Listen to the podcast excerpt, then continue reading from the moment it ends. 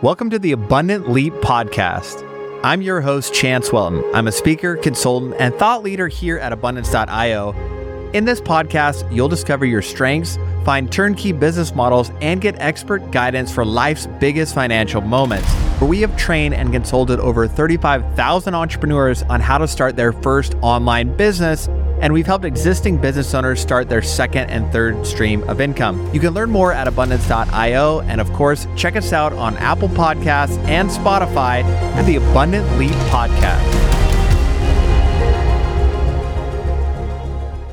Hey, what's up, everybody? Welcome to a brand new episode and very special episode of the None of Your Business podcast. As you can see, I have jettisoned off Lacey and we have a very special, we could even call you today co host because you're in the co host seat. I love it. We've never had a guest be in the studio with us in that seat, especially not this studio. I don't know if we've ever done one in the other studio with a guest. Have we done? We, we yes, we we interviewed the Arbuckles there. Um, so yes, we've done the other studio with the guests, but we have with us super special guests, and I'm super excited to dive into a lot of your concepts, your philosophies on life and business that are going to be super useful for all of you. So you're going to absolutely love this. We have with us today Chance Welton, and his whole thing, your sort of theme, your your catchphrase is a abundance. Like you're just about abundance, which is probably one of our favorite topics here on the None of Your Business podcast. We love talking about abundance. I'm actually sad that Lacey's not here because that's one of her things, mostly because Lacey has had to do a lot of work um, on framing her mind to accept abundance. And there's so many little things, right, that we do. Absolutely. Like expectations, like, oh, I, I want to make, I don't know, $5 million but then what happens is we don't even realize how limiting that is and that we're not actually open. And one of Lacey's big things right now is I'm open to overflow. I'm open to even more than what I think is possible. So I'm super excited to have you with us. Thank you for being here. Thank you so much, my friend. Uh, we we got to meet at the Billy Joel Stevie Nicks concert at that beautiful suite that Meltzer put together at the at the stadium. It was awesome, and we had a great conversation there.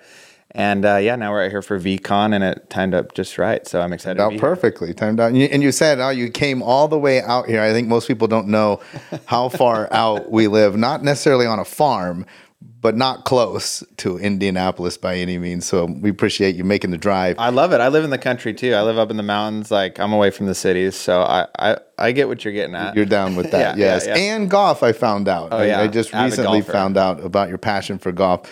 So sometime soon we'll have to get out and uh, we'll play some golf together. We always start every podcast off with this exact same question because when you interview somebody and you understand this from your experience and you know you're around a lot of very powerful and known people. And so when people are known, so people are like, "Oh, cool, it's Chance. I watch him on Instagram. I I'm plugged in with him." It's easy for us to fall into the trap of thinking because we don't know your past that, "Oh, yeah, he's super successful." But then that's probably because, and then we have every one of us has like, oh, because he was born into it, or he had his brother helped him, or something happened along the way. Tell us a little bit about your creation story and how you end up being here, not just here, but here in life, um, surrounded by success and surrounded by so many successful people. Absolutely. So I grew up on a farm in Idaho, and uh, you know my dad taught us work ethic at a very young age.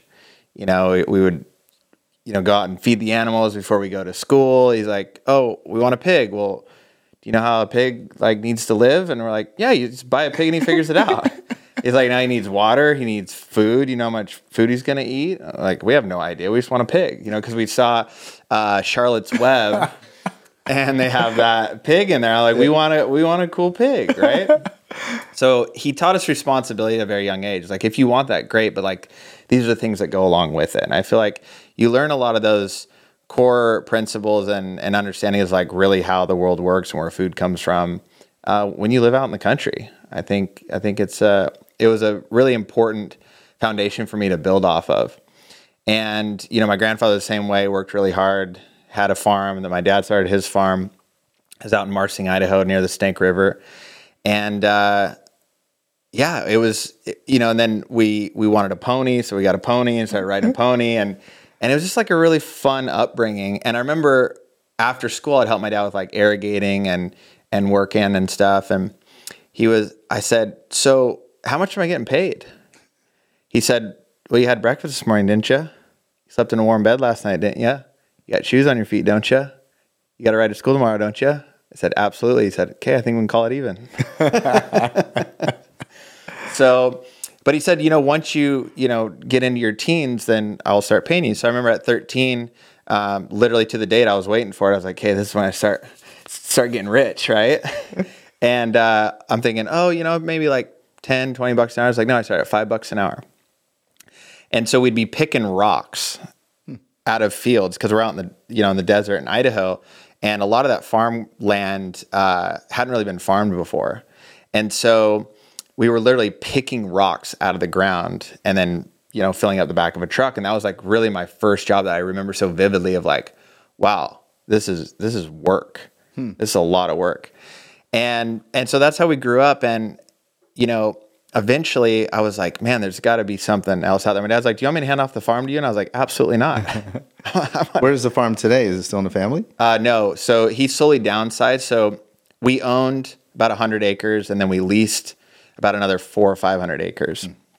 So it was, a, it was a big operation. You know, we had four or five other uh, farm hands that were working with us. And uh, yeah, I, that's not what I wanted to do. Um, but I learned a lot of responsibility around that. And, you know, my dad taught us to drive at a very young age, how to operate machinery and dirt bikes. And, you know, it, it just, but then if you wanted those things, you got to take care of them, right? so, um, you know, went to high school, played sports, and then, you know, eventually was like, I just want to get a job in the city. Like, I just want to get away from the farm. So I started, you know, bussing tables, working, you know, line cook, that sort of thing. Where's the city? The city at the time was Boise. Boise. Which, which now is, a, now is a city. Back then was still kind of. But, uh, but when, when, you were when you were on the farm, like that was like the dream. Oh, We'd get to you, Boise. If you made it to Boise, you got to the other side of the river, like you were coming up. okay, you were coming up you know, getting a car and like being able to get on the freeway, like that was a big deal. So after school, I would drive into Boise and, and bus tables. And uh, I remember like busting tables in a night, you can make like 100, 150 bucks. And I was like, whoa. Beats picking rocks. Yeah, beats picking rocks for 40 bucks for a whole day's worth of work. And so it was like kind of that next level of like, wow, I'm, I'm seeing more abundance. And so I was working less hours and making more money. And then that kind of started to click into my head. I was like, how do I get smarter about generating income? And, um, you know, everyone in, in high school is, you know, pressuring you. Are you going into the military? Are you going into college? Are you going into a trade school? You know, everybody comes and sets up at lunch and like, hey, come to like the auto tech trade mm-hmm. school or the HVAC trade school. And I was like, ah, none of this really is like resonating with me. And uh, I was like, you know what? I don't actually know what I want to do, so I'm just gonna just kind of cruise and just see what happens. So I kept working in Boise for a while, and then a good friend of mine that we were working with said we were talking about doing this big world travel, and we had this big map in our basement. I was living with four of my best friends at the time, and we had all these pins all over the world of where we wanted to go. And my friend at the time, Adam, was actually obsessed with Lord of the Rings. So like New Zealand was like the mecca. I was like, that's where we got to get to. Nice. So we got to figure out how to get to New Zealand. But we're like, instead of just flying straight to New Zealand, let's like plan out this whole trip. So like for a year, we're trying to plan out this whole trip, and we're with this guy Bodie, and said, hey, we're gonna go travel the world. He said, before you guys do anything, just move to Maui, live there for a year. You'll meet the right people, and you'll have friends along the way that will be able to kind of help you along because it's such a transient place. And we're like, okay, I'll, I'll go live in Hawaii. So at 19, I bought a one way ticket. I had about $300 to my name. Didn't have any work lined up, didn't have a house lined up, didn't have a car lined up.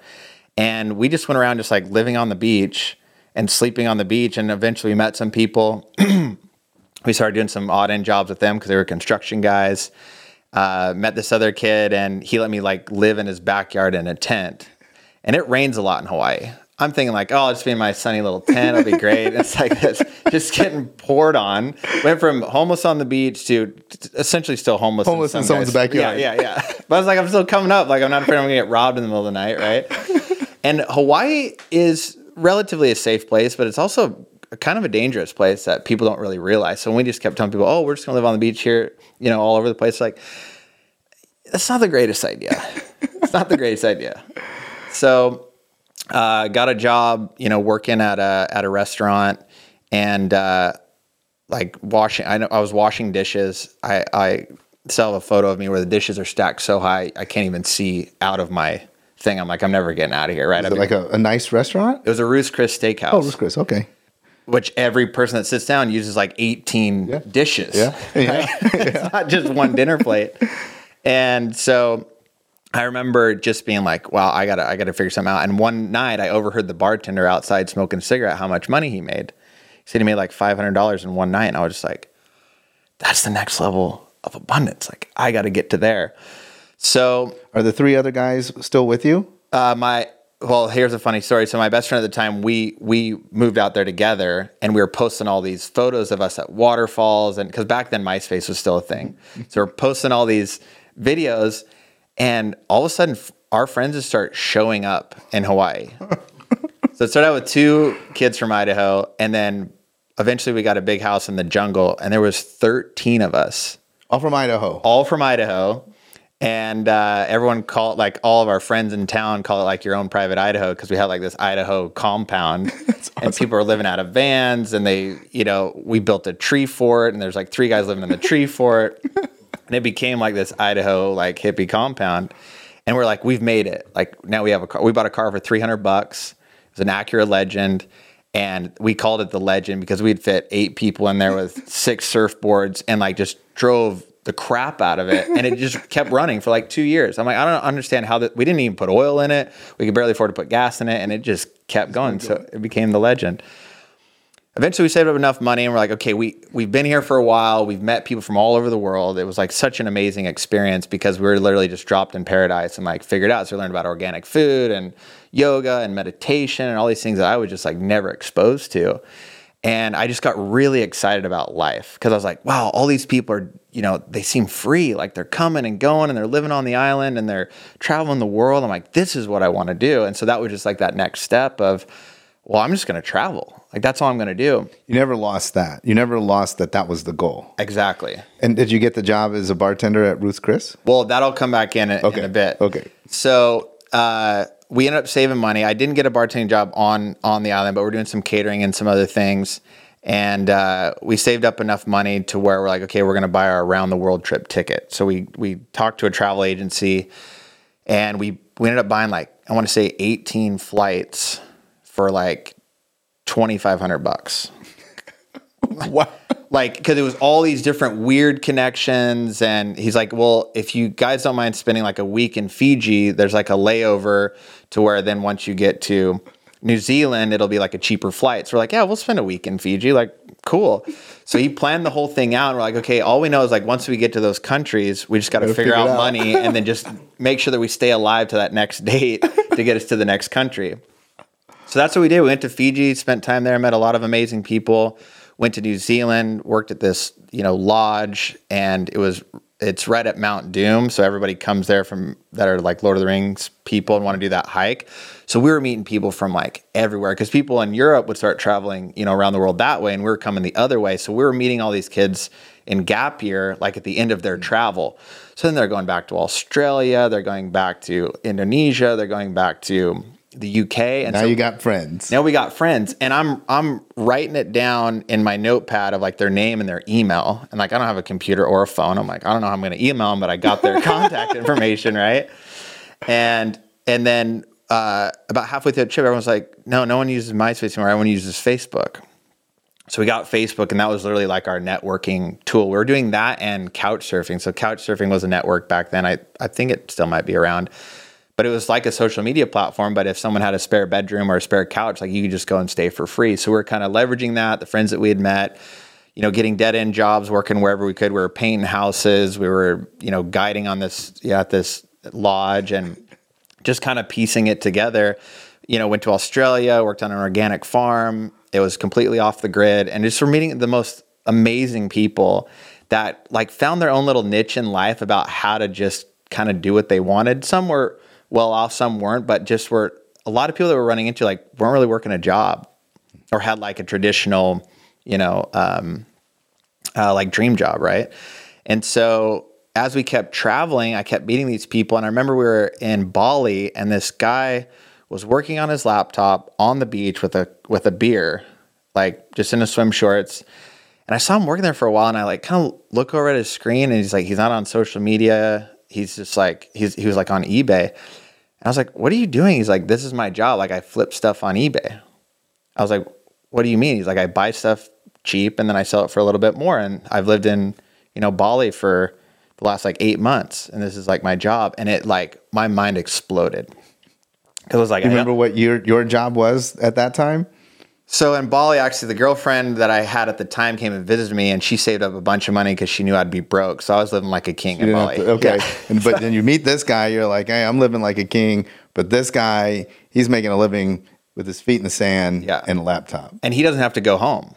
Like I'm like I have a short window, you know what I mean? And so that had really stuck in my head of like, okay, I, there's people are making money on the internet. Interesting, because I'd never experienced that before. Like no one was talking about that in our town. And so yeah, we kept traveling around the world. We, I went to like 12 different countries that year. Um, by the time we finished, I came all the way back around uh, to the backside. So I left and came all the way back around. So I did a full loop around the globe that year in about 11 months. Changed my entire life. Was just so passionate about life. Just wanted to keep traveling. Wanted to keep networking. Like really learned how to communicate with anybody, which I think is a super valuable skill. People want to start as an entrepreneur. It's like you got to learn how to communicate before you can even go down that road, right? It's like you got to know how to find buyers. You got to know how to find strategic partnerships. You got to know how to negotiate deals. Like that's that's the most important skill of being an entrepreneur and I could just connect with anybody wherever we're at, whether we were in Nepal and could barely, you know, connect with someone. Like we, uh, the little bit of Nepalese that I learned, I was able to build relationships, and families would invite us in to have dinner with them, and you know, we're sitting on the floor in the dirt, and like whatever they have, they're like sharing with us. And uh, it was just really, really magical, and and really opened my eyes to the possibilities. And I knew that I was like, I wanted to be a digital nomad. I wanted to be nomadic and be wherever I wanted to be in the world with whoever I wanted to be and not ever have to be anywhere. Like that was always my biggest fear is being locked into my hometown or some city that I didn't even want to be in because of a job. Hmm. So I thought I don't know exactly what it is, but I just know that what I don't want. And I think that's really important for people to understand. It's like if you don't know what you want, like start canceling out things that you know that you don't want, and that's just going to keep moving you closer to the needle, right? Mm-hmm. So we get back to Maui, end up starting a clothing company with my girlfriend at the time, and grew that quite a bit. Had no idea what we were doing, but we outgrew Hawaii, so we needed to move to California. And so we moved to California, and I'm just seeing like so many different people being very successful in a lot of different ways. You know, people. Clothing company, are you selling online? Um, yes, It's kind of was that your introduction from Bali? Hey, this can be done. Clothing company.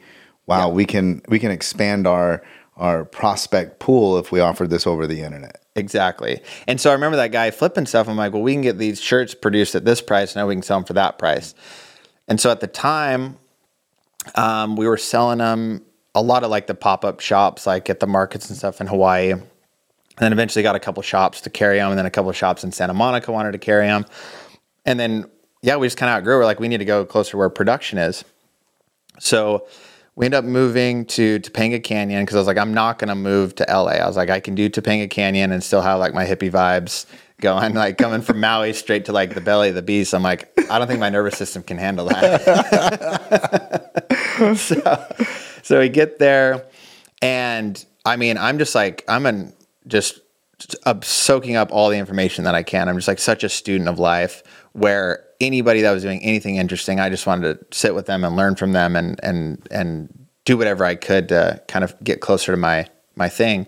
So we had that going. I was doing a little bit of modeling because we were kind of connected in that world. And they're like, oh, we need a long haired dude to model this hippie clothing. Anyways, then my hair was like down to here and was doing that. And then had some motor, some old motorcycles at the time. Then, then I started renting out to um, photo shoots. And then I found other friends that had old cars and then was kind of running my own little like rental thing. And I thought, well, this is really cool. Like, I don't even have to be there and they're delivering the car and I'm making money. So I'm like, I'm starting to get closer and closer to this, like, okay, I'm making money without actually having to be there thing.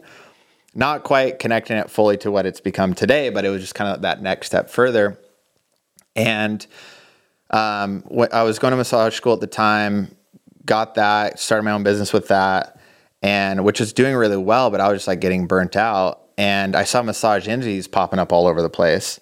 I'm like, how are these guys just popping up everywhere and people are lining up to go in there? And I was like, I didn't even understand what marketing was.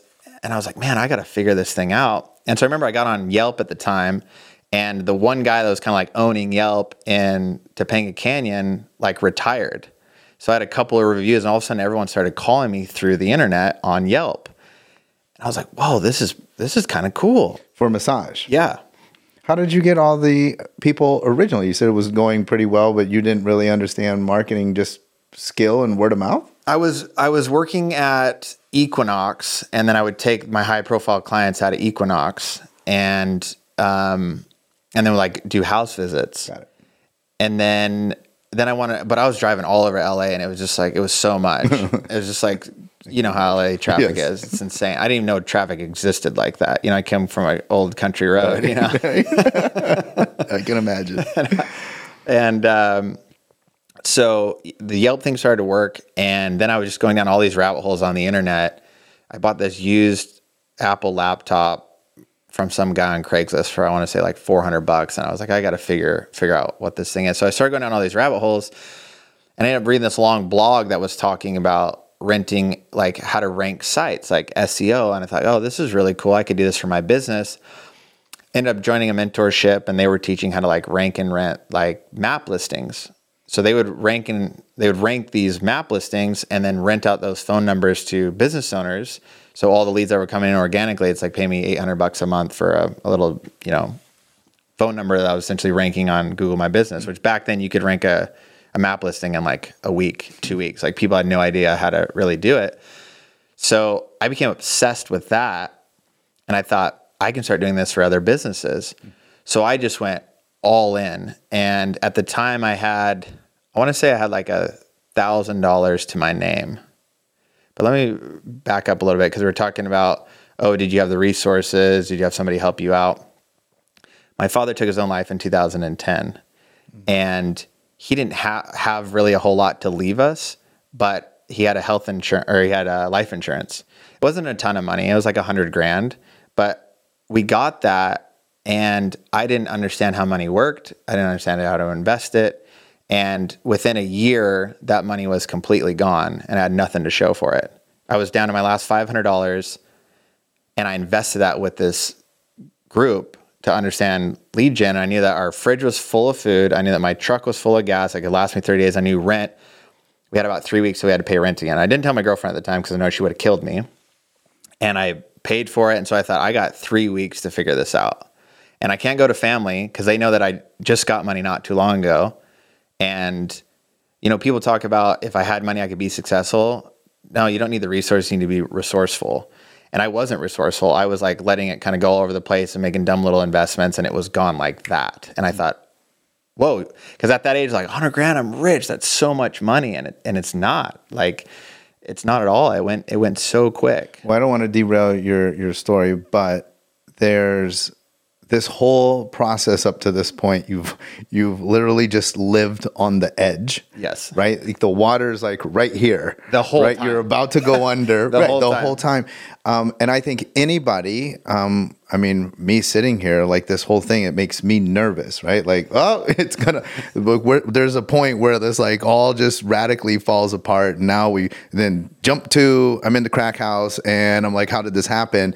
Because we're like right on this edge where up to this point in your story are you able to find like you're just like well here i mean the way you say it well the fridge is full the gas tank's full. I mean we got 30 days to figure it out. Where are you finding this calmness in the midst of what for most people would be absolutely nerve-wracking to the point that they wouldn't even be able to figure out the next thing to do? You, you get consumed with mm.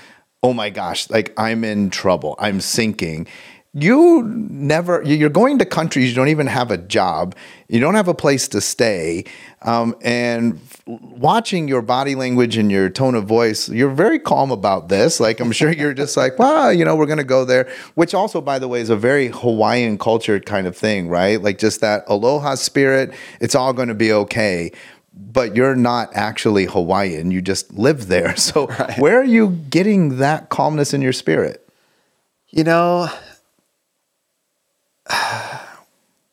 I realized, you know, building up and getting work ethic and knowing that like if I could always kind of figure it out because I was willing to do whatever it took. You know, I, I had that in me and I knew I was a good person. I wouldn't do anybody wrong.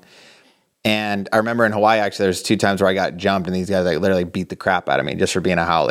And I was like, well, I'm not made of glass.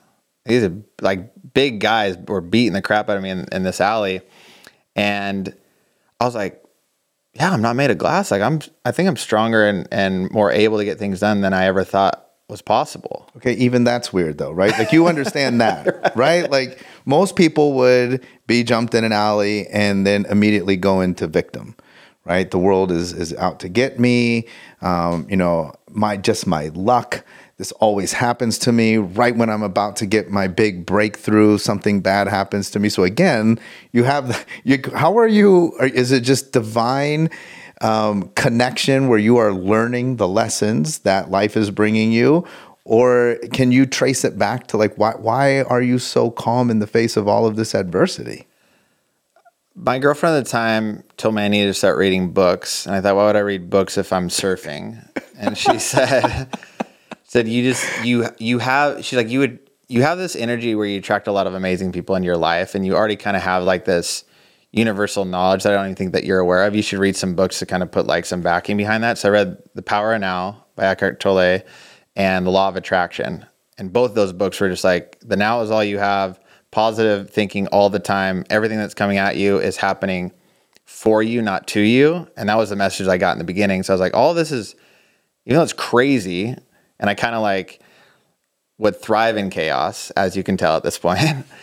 um, it was just kind of that reaffirming thing of like, no, the world is a good place. Like the universe is a good place. Like there are amazing people out there. And I was experiencing this through travel. So I always thought that, oh, like I'm gonna I would always have my best friends back. I would always have strangers back. Like I just would think someone would do the same for me. And I just always had that really positive mentality that kind of let me go through those situations and just always be like extremely optimistic. I, I want to. This this will obviously. I'll just let everybody know if you're on your treadmill. This will be one of our longer episodes.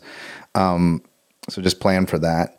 But I want to. I want to dive into this because um, people accuse me. I agree, thriving in chaos. And people have accused me, I, I, don't agree to this, but people have accused me of creating chaos in a situation so that I can thrive. Like I do my best work when everybody else loses their mind, when everybody else thinks that we cannot win, when everybody else is throwing in the towel. I thrive in that situation. You just said literally the same thing thrive in chaos. Um, what do you think about that? Do you, to make that assessment of yourself, is there a degree of self realization that, hey, because I don't think anybody, I mean, I, my, I, myself, I don't want chaos. I'm not like, I don't wake up and say, like, I hope today's chaotic. Like, I don't want that. But is there any degree of self realization that, like, hey, maybe on this journey, um, I have intentionally, with some degree of, of conscious or subconscious intention, set a, a table for it to be chaos so that I could learn these lessons, so that I could learn that I'm not made out of glass, so that I could learn resourcefulness, so I could learn to read books, to glean knowledge from other people's wisdom and experience. And is that a byproduct of the chaos that you may have created in your own life? I mean, I'm sh- I'm sure there's definitely some truth to. I mean, I created a lot of chaos. I mean, I went through a lot of near death experiences for sure. Out there surfing, or, or even more extreme. I mean, in avalanches and backcountry skiing, and I mean, you name it. I uh, what was that book? Into the Wild um, where he literally this young kid like takes off and essentially does what we do, but he like burns all of his money, cuts up his IDs, and he's like, I'm just I trust in people and humanity, and just goes on this crazy journey of like hitchhiking around the country and meeting amazing people. And he's like, if if you what was it saying? He's talked about like if you have not, nothing, then you have everything to give. Hmm. And I thought, well, that's pretty profound. And so I was kind of exploring that concept of man, and if I don't have anything, I got to be really out there and I got to really be connecting with people to make sure that like I'm going to get fed, I'm going to have a house to sleep in, I'm going to have these things. Is I wanted to put myself in these extreme situations to kind of just see how I would handle it. So yes, to your Right, point, to learn the lessons. there there definitely was some of that and that book really inspired me to like just keep exploring that because that's the thing like when it talks about stress and, and anxiety it's like when you have a big obstacle come up in business or in your life it's like the first time it's kind of scary but then you overcome it and then the next time it happens you're just kind of like whatever you're, you're getting a lot better at putting out fires You've already been punched in the Yeah. face. You know you're not made of glass. Yes. Yes. You, you don't let it consume you anymore, right? Because when we were sitting there and thinking about it and in this fear state, then it's actually the, the anxiety and the fear of the outcome that stops us from getting through it rather than the actual situation. So I agree. Yes. Part of it was the chaos that I created. And the other part of it was, you know, it's just, it's a wild world. it's a wild world. it's a wild world. Okay, so we're in. Um, i i you're in the massage business. Yeah. You start to learn this idea about rankings. Yeah. SEO ranking for Google My Business. Then how do we jump out of trading time for money inside or at a, a client's home doing massages? So a few of my clients were like extremely wealthy. I remember being in this giant house in Malibu. It was probably a 20, 30 million dollar property. Great clients, really good friends. They were always like very encouraging about all my entrepreneurial endeavors that I was doing, and I'd kind of bounce ideas off of them. And I'm uh, just got done with uh, working on the wife, and her husband drives in this brand new Ferrari and parks it in the thing. And he comes there, honey, come down and see the Ferrari. And we go in there. And we, I'd never been that close to a Ferrari before. And I sit inside of it and I was just like, holy smokes, this is a nice car. And I was like, and then I was like, okay, what do you guys actually do? And he's like, well, I have one of the largest carpet manufacturers in the in the country. He's out of the Midwest, and uh, yeah, just made millions and millions and millions of dollars in the '80s and the '90s and he's still he's in this beautiful home in Malibu and all this stuff's happening. And so it was kind of like this same reoccurring theme kept showing up and I was like, okay. And there's so much money in LA. At first I was intimidated by it, but then I was really inspired by it and saw people really doing amazing things and building big companies and like living a great life and having that perfect balance. And I was like, man, I that was just that next thing of that reinsurance of like, no, you're you're meant for something bigger. You're meant for something bigger. Because I was like, man, you put me to any task, any challenge, I'm gonna figure it out. So I thought if I start doing that for my own business, like what could happen? So I start kind of figuring out the rank and rent thing. And at the time, I had another client in Laguna Beach had this beautiful house right on the water. And I was still, they were still my clients. I'd go down there and I asked him, Oh, what do you do? I was like, Oh, I have a, I'm at the, you know, top of a big network marketing company and I make 80 grand a month, whether I work or not. And I was just like, what? This is crazy. like, but I kept getting kind of the same message. And uh, I was like, well, how do I do that? He's like, you just need to find an amazing product where you can help a lot of people and it'll continue to add value to their lives without you being there. I was like, okay, I'm getting closer.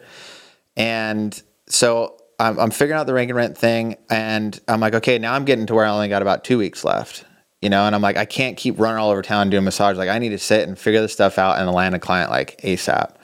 So I'm like, I remember my phone sitting there. I'm like, I just got to start cold calling people. And I'm freaking, I'm sweating. I'm just staring at my phone. I'm just walking back and forth. I'm like, I don't know who I'm to call. I don't know what I'm to say. I thought, okay, Chan, just take one step for, one step closer to it. So I get on my laptop and I'm looking at some of the businesses like kind of around me that don't have map listings or aren't showing up. I said, okay, I'm just going to make a list of 10. I'm going to call all 10 of them before I go to sleep tonight. So I pick up the phone, call the first one, they don't answer. I'm like, yes, they didn't answer. Yes. I'm like, okay, one down. go on to the next one. They answer, uh, hey, is, is the boss man in? That was like my in. Hey, is, let me talk to the, the head honcho. Like I wasn't like, hey, I'm a marketer or whatever. Like kind of old, like how my grandpa would talk to people, right? and like, no, he's not in. Call back later. Okay. Third one, call. Hey, the boss does answer. Hey, um, I got some leads that I want to send your electrical business. I was wondering if we could meet up. No, not interested. Click. It's like, okay. Fifth one, I call. and it's this limousine company. They do like limousine rentals, party buses, chauffeur cars. And I'm like, hey, I got a bunch of party bus rentals and I'm just looking to hand them off to somebody. He's like, really? Like, like how many? I was like, oh, probably like, I'm just making this up, probably like one or two a day. And he's like, yeah, I'll take them. I was like, well, can I come meet you in your office? He's like, absolutely. Come by, come by tomorrow. So I go by and I'm in my old beat up pickup truck and I pull up and it's in this kind of shady area in, in the San Fernando Valley. Mm. Like everyone's got these big, like crazy fences around their their houses and and there's these giant Armenian dudes standing outside and I'm just like, what am I getting myself into? like he runs a limousine company, but I wonder what other business he's in. But I parked my truck down the road because I didn't want them see to see it. And so I walk up and I ring the doorbell and the gate opens up and I walk in and I'm like, hey, I'm here to see Andy. And they're just like the nicest guys ever. Like, yeah, man, come on in. And so we sit down and I just start going through it. I'm showing what all of his competitors are doing and how they're doing it. And like he doesn't have map listing set up. And I said, well, you need a map listing for all of your services and we'll pop these things up all over LA so you can be getting chauffeurs, party buses, but they'll be all over the place because the map listings are all geo targeted. So like if you're searching for a limousine company and you know Santa Monica, your spot in Venice isn't going to show up. So I started. I was like, well, let's just set all these things up. And he said, okay, how much is it going to be? I said, well, it's a thousand bucks per one per month. And so I said, we should probably start out with five because you have five different services. And he said, I want to get there, but let's start out with two. I said, great. You just want two sides? Great. It'll be, it'll just be two grand. He's like, cool, let me go grab my checkbook. And he goes over and grabs his checkbook, writes it out for Boom. 2000, hands it to me. And I'm free. I'm shaking. I'm like, I don't know, like imposter syndrome, right? Like I haven't done this yet. I know how to do it. I know I'm going to be right by this guy, but I don't have any clients. And he asked me, do you work with any other limousine companies? I'm like, yeah, but you know, I can't share their information, you know?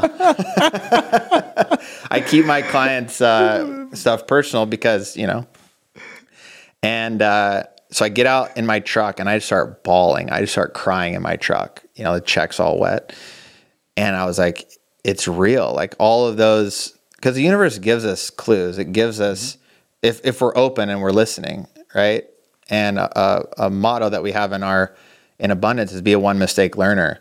So if you get a no, learn from that and then go from that. Or if you fail, like don't keep repeating the same thing over and over again. Or so you're just going to keep living the same life and not getting what you want. So I was like, holy smokes, this worked. So I drive home, I'm all excited, get home, and I just show my girlfriend the check. I'm like, look at that, 2000 bucks for about an hour conversation. She's like, are you selling drugs? I was like, no, why would, like, no. Who writes a check for drugs? She's like, she's like, who writes a check for drugs? And then she's like, and I know you're doing massage therapy. Like, are you doing like happy ending massages now? Like, what's going on here, man? I was like, no, I started this marketing thing and I didn't want to tell you because I invested the last of our money. So it was like the whole like truth mm-hmm. conversation. Mm-hmm. And she was really mad. And then she was really excited. She's like, Is this her? Like, what's going on? I started showing it to her and like showing her how many businesses needed this. She's like, Great, go get some groceries because we're out of freaking groceries. yeah. Right. So that was like the moment where I was like, okay, I'm on to something.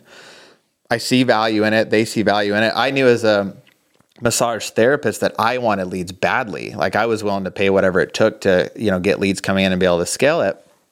So I got home and immediately started building out all of his stuff. And since I had that momentum, I just started freaking calling people the next day. I was like, instead of 10, I'm going to call 20. And it was just like hammering it. And then I was like doing some research and thinking like, where do business owners hang out? And I didn't know about chamber of commerce meetings. I didn't know about BNI meetings. And in LA, for every suburb, there's a BNI and a, a Chamber of Commerce.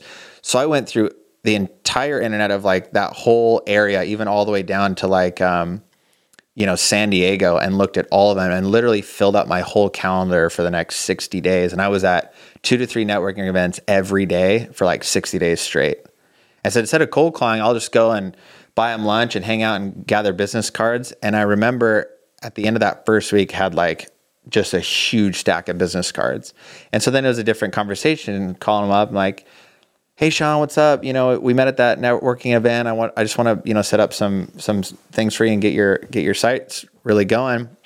End up landing a dentist from the Malibu Chamber of Commerce, an electrician from the LA Chamber of Commerce, and then it just started going. And about after like I think 78 days, I hit 10 grand a month, and was just like, I'm I'm all in and just became absolutely obsessed. Stopped drinking, stopped going out, uh, stopped going to auditions, just cut everything out because I don't remember who I was listening to, but like whatever's not getting you closer to your dream, just cut it out. Like there's no there's no gray area here. It's either white and black. You're either working towards it or working away from it. And I thought, okay, every single minute that I'm awake, I'm working on this thing because I'm like, I got to get this thing ramped up. Still operate that way today? Absolutely. Awesome. Absolutely. But you know, I've learned lessons, and Meltzer says this, you know, a couple times. He's like, millionaires will go bankrupt probably twice in their life because they'll let off the gas. And I'd heard people say it in other contexts where I thought, I don't want to be in that situation. And so, yeah, I just kept building it. Ended up hiring a, a really awesome sales guy. At uh, I went to the first biohacking convention with Dave Asprey, and there's all these like high vibe people. So I got into biohacking, which gave me more energy and um, really started taking care of myself because I was like, man, I need the energy to really build this thing. And started building a team, and that just kept growing and growing and growing. And then a couple years later, you know, people were saying, well, how did you grow that thing so fast? And you know, I started niching down and only working with like high end clients. I was only working with attorneys and cosmetic dentists, plastic surgeons. Because yeah, for them to cut a check for five grand a month was like a drop in the bucket for them. And back then we were we were selling uh, cost per case acquisition. So for every case I brought a personal injury attorney, he'd pay me three grand instead of paying per lead or like a flat retainer. So we were able to scale up and get clients that are paying us like, you know, 12, 15, 20 grand a month. I thought, okay, now we're now we're really now we're really cruising. And yeah, I just kept going from there. And then, yeah, people were asking me how I scaled my agency co- so quickly. So I was coaching a lot of people just like, because I loved it. I was obsessed. And that's what's so important with entrepreneurship. Like, you got to get obsessed. Like, you got to be passionate about what you're doing, or else you're going to run out of steam. So anything I could learn about marketing, and at the time Gary Vee was like really coming up, which is cool that I'm out here, you know, going to see him this weekend. He was super inspiring, and I saw these people just really taking it to the next level, and I thought, you know, I want that to be me and just kept surrounding myself with the right people that were rolling in the same direction. Lost a lot of friends along the way because they just weren't, you know, we weren't having the same conversations. And I just, you know, nothing like there's nothing wrong with that. It was just like I got to make room for the people that I want in my life to help get me to that next level physically, mentally, spiritually, financially, relationship wise. So now you have a ton of stuff going on in your life. You play golf. Um, I want to hear your answer to this. Um, usually around probably hole six. See, yesterday it was around hole six. I played with some guys I didn't know. They say, "So, Chance, so what do you do um, today with what you have grown this into? No longer just um, rank and rent. What do you? What's your answer to that? What do you do?" I teach skills of the digital age, and I help people take their first abundant leap. So that was a couple years later. We created MM, and we started teaching people how to run agencies and we built software so that they could generate um, leads better on Google. Uh, eventually, we created a like a drag and drop, you know, SaaS product that we use now, and we just started growing that. Um, now we have eight thousand students in that in that one program, and I thought, man, like where was this when I was really getting started? Because you had to teach yourself yeah, basically. I, I took a little bit from here, a little bit from there. Um, you know, my business partner today, Abdul, is, was a great mentor to me and still is. And we've been partners ever since. And I was like, man, I, not everybody wants to run an agency. So let's find these other low barrier to entry business models where we can help teach people if they want to be in real estate or e-com or so we started, you know, once you get in that space, like we started going to events and meeting people that are doing really cool things, but never even thought about a course or a coaching business or an educational platform. So, for, you know, we partnered with a good friend of ours, Tom, and scaled up his Amazon business. So now he's got about 8,000 students in that. And we call it platform arbitrage. So if you want to start a business, first time entrepreneur, like don't go start something from scratch you don't understand marketing, you don't understand sales, you don't understand product market fit, you don't understand production, shipping. I mean, there's so many variables, as you know. So, like, if you build a business on Airbnb, it's like the buyers and sellers are already there, right? And so there's massive opportunity. You don't have to figure all that out. Go find where the money's already going and just like get in the middle of it. So, we're teaching people essentially how to have rental arbitrage. Ecom arbitrage. Like just be the middleman or middlewoman of the deal and you make great money. That's exactly what I was doing online. I knew people were searching for businesses. I knew businesses wanted customers. I'm just going to help, you know, connect them. So we applied that mentality to now Kendall and a zero percent down real estate acquisition model. Um, working on like some some trading bots and and some trading courses, and it just kept scaling to now what abundance is today, where we have you know 150 employees in a big office in Vancouver, and have now had the privilege of coaching about 25,000 students uh, on on the platform. I love that. We were just I don't know when this is going to air, James. Um, we just had a recent guest that built a billion dollar business in real estate, just being the middleman. So all, all that all that he did was that he he knew the people that had the inventory and he knew the buyers and he says and he never had to um, he never had to leverage debt. He said so you know the buyers were leveraging debt and he just knew he, he just connected the people. Um, and so very much yours is actually easier because you're talking about platforms that exist and just jumping in the middle and and making those connections, plugging the the you know the outlet into you know plugging the plug into the outlet and you know producing magic. Mm-hmm. Um, the company abundance.io that's where people can can find you um, this common theme though so you explained this idea of you know the digital first step um, what about this abundance part why is that so important how often is the mindset an obstacle to being able to pull this off. It sounds great. Like, yeah, just Airbnb, jump right in the middle. I'll be, I'll have tons of money. Um, why, why then, why not call it platform arbitrage? Why is abundance so important to you? It's a great question. I knew that because I'd worked on my mindset a lot before I really started that first business. I was a lot into personal growth meditation, breath work. Like I was already really working on myself because especially I saw my dad once he had mental illness and and pass. I was like, man, I don't want that to happen to me or anybody else that I love because it was really painful to watch him go through it. It was obviously really painful for us as children to experience that.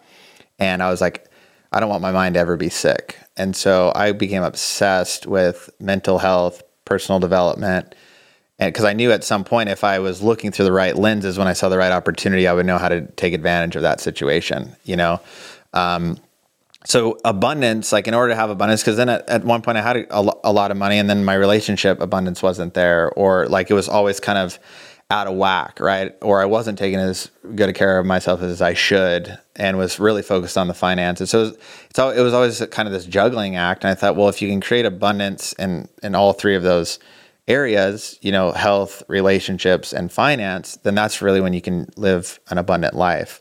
And so that's a, like the core training with abundance is, you know, right when you enter in, you like go through an actual entrepreneurial quiz to figure out what your archetype is. Are you a socializer, a coach, a founder, or an engineer? And then based on those strengths and weaknesses, then you can really find like the right business model for you. Well, at that point, you speak with an advisor. We hired like 30 therapists through COVID that lost their jobs. And so you speak with therapists on our team that we've taught like personal development. So, like, you're speaking with people that really understand um, the mind and help people create that abundantly. Because when you go from working as a W 2, becoming a business owner, it's a completely different thing. Like, no one's there to tell you what to do. Like, you are in power, that's why you're able to hit those numbers and have that life because you're willing to take on the responsibility to really grow something. You have no more, you don't have a cap to your income anymore. But people got to go through that process to really understand it. So at the beginning of any of those businesses, it's all mindset and accountability, time management, you know, protect your brain power. Like, you know, people talk about money and time being your most valuable resource, but in the book Deep Work, he talks about your brain power is the most valuable resource. Because like, yeah, sure, you got 12 hours in a day, but like after you eat lunch, like you ain't performing as well as you did between 6 a.m. and 11 a.m. And I remember my, my stepdad said, you'll make all your millions of dollars before 10 a.m. And I didn't really know what he meant by that until I started protecting that time. Because even when you start a business and you still have all these other distractions, it's like I once I learned to turn off all my notifications, turn everything off, that's when business really started to grow because I was protecting my brain power. So that's a big thing that we talk about in abundance because when that is the most abundant thing that you have, because it's going to allow you to figure out tough situations. It's going to allow you to figure out the issues that you're having in your health, um, in your relationships, you know, with your family, to like really become a, a better human. Because they talk about like even in corporate America, it's like the you know the owner's probably making only one difficult decision a week. You got middle management that's making one or two difficult decisions a day, and then you got the employees that are making a lot of really tiny decisions all day long, mm-hmm. right? So the brain can only make very few difficult decisions in a day or a week. So you got to be protecting your, your mind to be able to handle that. What what does that entail? Just between in the early mornings, do you are you on some sort of a win the day morning routine? Um, or does that mean silence? What what does that mean protecting your your your brain? So, you know, I'll get up at five thirty or six. Kind of depends on when my son gets up. But I get up, meditate. Uh, I meditate my sauna for twenty minutes. Get out, do my breath work, cold plunge, spend some time with my son, and then and then right to work. Um, and then you know, by eight, I'm usually sitting down or standing at my stand desk, and from eight to noon is just like produce, produce, produce, whatever that entails for that day. If it's creating new content, if it's coaching up my leaders, whatever it is, it's like up until that point, I'm not looking at emails. I'm not, you know, my family knows that, you know, that's my time that I need to be my best self so that I can take care of my family. And then after that, it's like, yeah, more phone calls and you know JV partnerships and things of that nature. That's a little more, you know, I don't need my my full brain power to do that. Kind of ramp it up, tail it off. Yep. One of the things Lacey and I talk a lot about is um, this concept of of everybody loves morning routines, but most people don't have. So I'm interested if in the backside of this, um, most people don't have a midday. They don't have a halftime adjustment. Sometimes I would imagine in that initial four hours. By the end of that, um, very little has gone into plan. Like you're like, oh, you know, I, I thought it was going to take this amount of time, or you know, I I, I had a, a, a, fire that I had to put out. Even it could be just on personal. Maybe maybe your your son comes in and you're, you're interrupted, or you know, your son's crying because he fell, and most people have the tendency to allow that to just totally wreck the whole rest of the day. Um, I think in sports, um, especially in team sports, halftime adjustments are critical. Um, oftentimes, games are won in the fourth quarter. Yep. Right. Um, what are you? What is your take on that? Um, how does that play out in your life, if at all? Yeah. So I started meditating like six, seven years ago. So 20 minutes in the morning and then 20 minutes in the afternoon. So around 1.30, I'll meditate. And it's kind of like my reset. I'll go lay in the sun. I'll go to the beach for our spot in Laguna. I'll get my you know my feet in the sand. If we're in Idaho, I'll jump in the lake. I go get in water or break away from it again and get some grounding in. Um, you know, take a walk, say a gratitude prayer, something along to kind of reset. If I am going to push for a for a longer day or get my workout in, so that's kind of my midday, and then and then from you know two to four, I really kind of finish out my day, and then you know four to four to nine is is family time. Wind down. Um, how can people get a hold of you? if they want more chance in their life? More chance and more abundance. uh, well, my Instagram is chance underscore Welton. There's a lot of fake ones out there, a lot um, that are trying to scam people. So watch out for that. You're not selling crypto on Instagram. Nope. Okay. did, I, did, my other no, but I, that's usually that's no, usually the scam. That's right? what it is. Yeah. Oh, it is? Have, have, you thought about crypto investing? uh, so I don't direct message you first, just so you guys know. Uh, and then abundance.io. So you can go there, you can take the quiz, you figure out what your archetype is. Um, and then from there, it's like, yeah, you can kind of start to see some of the different business models. Right now, we have five partners. By the end of this year, we'll have 10. So we're looking at, uh, you know, other, you know, people that are listening in that have a great concept that they've made great money doing it. It's a low barrier to entry, like thinking outside of the box type of business model. Definitely contact me because we're always looking for for partners to help them grow because um, a lot of our partners were yeah making you know multiple six or seven figures and never even thought about being a coach and it's really cool to see somebody go from you know entrepreneur to leader to like impact and thought leader right and then to see them have transformation then also help so many others transform like uh, a couple of my good buddies that run the Airbnb, you know, it's just been really cool to watch them develop. And now they're like just powerhouse dudes. So, Well, if you're a part of any of our communities from Black Diamond Club, Book Yourself Solid, any of the stuff that we're, we are doing, I'm sure that you will see more of Chance around in the upcoming weeks and months ahead. Um, I look forward to spending some time with you this weekend. We're going to be at um, several functions together um, in relation to VeeCon, and I hope that um, you guys will look forward to seeing Chance around the None of Your Business podcast, Black Diamond Club community, Book Yourself Solid community here in the near future. Chance, thanks for dropping in. Special guest holding down Lacey's spot today. We really appreciate it. you taking the time. Yeah, thank you so much. Great to be here. And I have my podcast as well. So when you get out on the West Coast, we'd lo- love to have you on the Abundance podcast as well. Absolutely. Chance is all things abundance. And I know so many of you really um, struggle with this. It's a known thing. Like you sit and think, like I really struggle with abundance. And um, like I was saying, Lacey has done so much work on this and and you know watching her journey. I know that there are moments when she knew even today where she'll say i know that this is an old mindset creeping in. Um, so i want to encourage everybody to connect with chance. There's nobody who can um, who who would not be able to use more abundance in your life. You know one last thing chance i always uh, talk to people in, in in philosophical conversations you know we talk about like a universal intelligence or on the spiritual side and i and i always say, you know, David Meltzer says, you know, there's a, a power greater than than you who loves you more than than your mom loves you. And I always ask people like, so when when you hear that concept, do you have an idea of what it is? And people are like, yeah. And I said, well, see, that's it's not that whatever you thought it is, it's not that. And I think abundance is the same way. It's an ongoing process. Like whenever we say abundance, everybody on the other side of the camera or listening to the podcast, there they you have an idea of what you think it is, but it's not that. It's actually more than that, right? Mm-hmm. Like, can you explain that? Like, with maybe when we say abundance, somebody just thinks financially, but it's it's you know it's more than that. And you mentioned health and relationships, and I would say, yeah, but it's more than that. Like, it's just abundance in everything. It's every single cell. It's every single um, organism on the planet can live in a state of abundance, um, and it's really incomprehensible to our limited educated minds, right? And when you get a taste of it, as you have, um, it begins to open and expand your mind because you're like, wow, this is out there. Um, how do I tap into that more? Well, we're here to tell you today that Chance is a great resource and tool for you to tap into that and explore what really is possible, opening up your minds, opening up your heart to be open to receiving the truly unexpected, greater than your wildest dreams.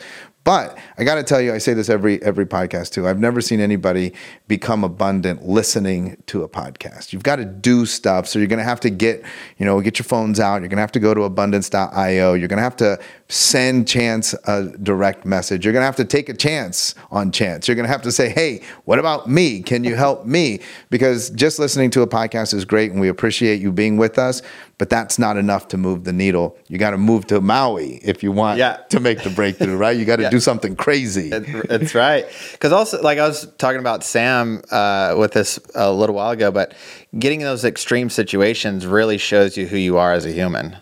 You know, and that's why I love extreme sports so much because, like, when you're jumping out of an airplane or dropping out on a wave, it's like you are in the now. It's like, can I handle this? Mm-hmm.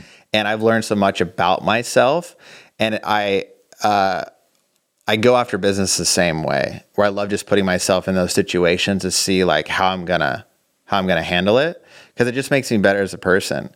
You know, because that's what I love so much about the game of entrepreneurship. I really think it is a game. Like you're always getting better. You're always getting better with strategy. You're always improving it.